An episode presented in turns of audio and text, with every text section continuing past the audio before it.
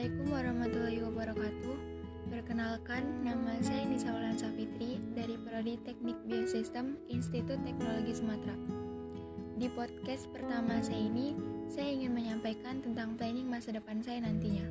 Ngomong-ngomong soal planning masa depan nih, dalam planning itu kita harus punya rencana hidup dengan menentukan prioritas, yaitu akan menjadi apa saya nanti.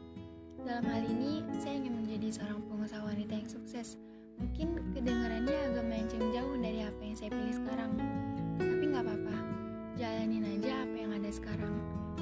saya sendiri pun nggak tahu apa yang bakalan terjadi ke depannya. Kalau untuk tujuan saya sekarang-sekarang ini sih, saya cuma ingin menyelesaikan kuliah sesuai target. Ya kalau bisa kurang dari 4 tahun harus sudah selesai dengan nilai-nilai dan IPK yang memuaskan tentunya. Dalam sebuah planning juga biasanya ada sebuah rencana. Dan rencana saya untuk ke depannya itu yang pertama, di umur 21 tahun, saya harus sudah mendapatkan gelar S1 dan mendapatkan sebuah pekerjaan sesuai apa yang saya minati. Amin. Yang kedua, saya ingin meringankan beban orang tua saya dengan membiayai pendidikan adik saya. Ya kalau memang nggak bisa dua-duanya ya salah satunya. Dan ya masih banyak yang lainnya sih.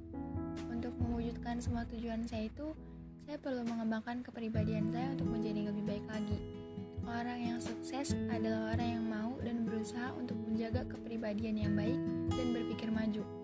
Tidak menyerah dan selalu mencoba, menatap ke depan untuk lebih baik dan menjadikan sejarah serta kegagalan sebagai pelajaran untuk menuju kesuksesan.